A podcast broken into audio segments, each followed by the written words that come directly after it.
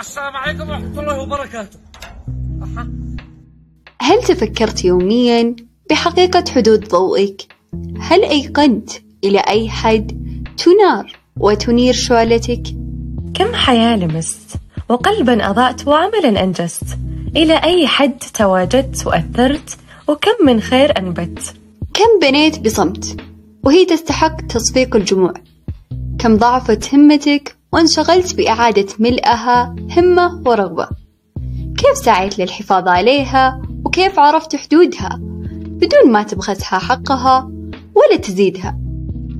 هذه الحلقة أعدت للنقاش حول هذا الموضوع لتناول جوانبها من علم النفس وأقوال المتحدثين حولها.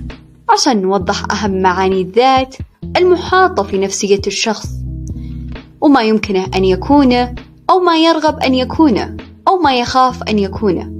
من عمل صالح أو باطل في المجتمع. الله الله الله الله الله الله الله وطبعا جهزنا لكم أوسع نطاقات المشاعر في داخل كل إنسان وطريقة تكوينها بالسلبي والإيجابي. ومن ناحية رفعة الشأن الشخصي من الممكن أنه يكون أيضا جهد مبذول وزاوي الفكر من حوله. وممكن يكون مبالغ فيه بطريقة غير مرضية لنفسه قبل الجميع. خلونا نجي لأرض الواقع المحاط بنا ونستذكر شخصيات ذو أهمية كبيرة في مجتمعنا العربي مثل ياسر الحزيمي أحمد الشقيري وإبراهيم الخليفي وغيرهم كثير وكثير. كفو شقردي بله بطل بله شير طلوة. صنعوا للذات أهمية خاصة في قلب كل شخص. وسعى لطرح عدة خطط تطبيقية للتطوير الذاتي لكن المؤسف رؤية أشخاص أظهرت ذاتها بالشكل السلبي العائق لها أمام الناس. ليش كده أنت كلام؟ ما في خوف الله ليش كده كلام؟ ما في كلام كويس. بالضبط زي المشاهير اللي اشتهروا بسبب مواقف بايخة أو بسبب مشاكل بالتالي ظهروا بالشكل السلبي قدام الناس.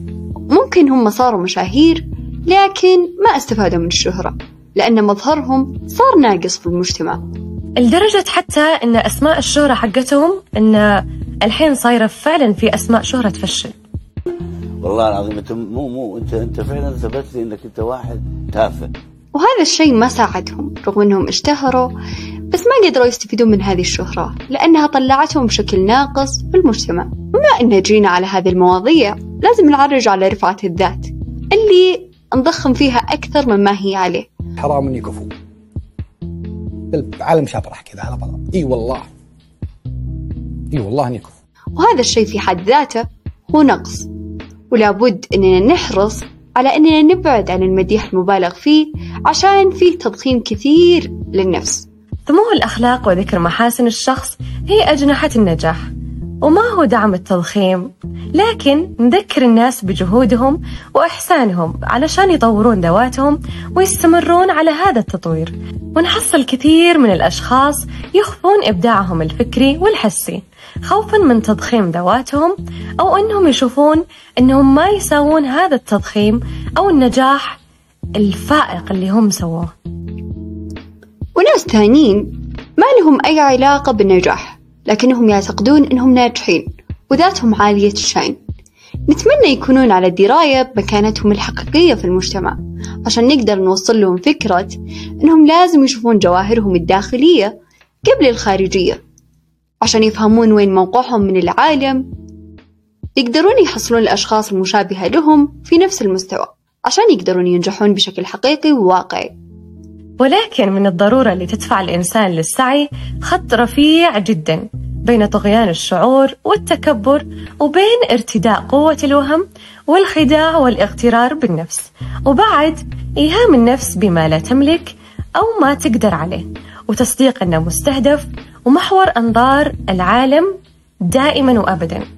افتح الوجه لا تسوي ذا الحركات ما لا داعي. عادة تلبسات الأوهام ما تدفع بصاحبها إلا للهاوية والنفور سواء نفور الأشخاص أو نفور الفرص. مع هذا نتذكر أن فيه إمكانية أن الوهم ممكن يصير حقيقة. لا حول ولا قوة إلا ينيتها مخ معكم وهذا الشيء شفناه كثير فأتذكر أن كان في مسؤولة من الموارد البشرية قالت لي أن في أشخاص فعلا يضخمون من ذواتهم وذواتهم أكثر مما هي في عليه في الحقيقة لكن لما يقبلون يستغلون هذا القبول ويطورون من أنفسهم عشان يحولون الوهم واقع ويصير دافع لهم. يا خال أبوي يحك ظهري. بس مو دايم ممكن يحولون أوهامهم لحقيقة. يعني ممكن إنهم يبالغون في الوهم لدرجة إن حتى أنفسهم ما يقدرون إنهم يسوون هذا الوهم اللي قالوه يعني من كبرة. يقولون كيف تعرف الكذبة؟ قال من كبرها. ليجت كذي كبيرة؟ كبيرة. تعرف إن اللي قدامك كذاب إن كبروه بزيادة فما يقدرون يسوونه. يعني كلفوا أنفسهم بما لا طاقة لهم به.